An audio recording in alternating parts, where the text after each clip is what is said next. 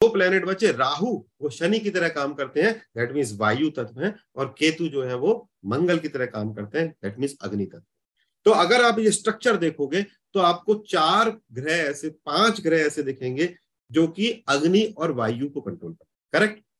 सूर्य अग्नि है, मंगल अग्नि है, केतु अग्नि है, शनि वायु है, राहु वायु राइट और ट्रस्ट में आपके जीवन में जितना भी कलेश है, वो ये दो एलिमेंट के कारण ही है, अग्नि तत्व और वायु राइट और इसीलिए इनको मेलिफिक प्लेनेट बोला जाता है, और जल तत्व के और पृथ्वी तत्व के और आकाश तत्व के ग्रहों को पॉजिटिव प्लेनेट बोला जाता है। तो ये जब आपके शरीर के अंदर अग्नि और वायु बिगड़ जाती है, तब आपको रोग आते हैं, तब आपको फ्रस्ट्रेशन आता है। तब आपको डिप्रेशन आता है। तभी आपके अंदर दीनता, हीनता, हर तरीके का मेलिफिक चीज़, जिसके कारण हम हमेशा अपनी स्पिरिचुअल ग्रोथ में भी परेशान रहते हैं या हर तरीके का स्ट्रगल करते हैं, वो इनके कारण आते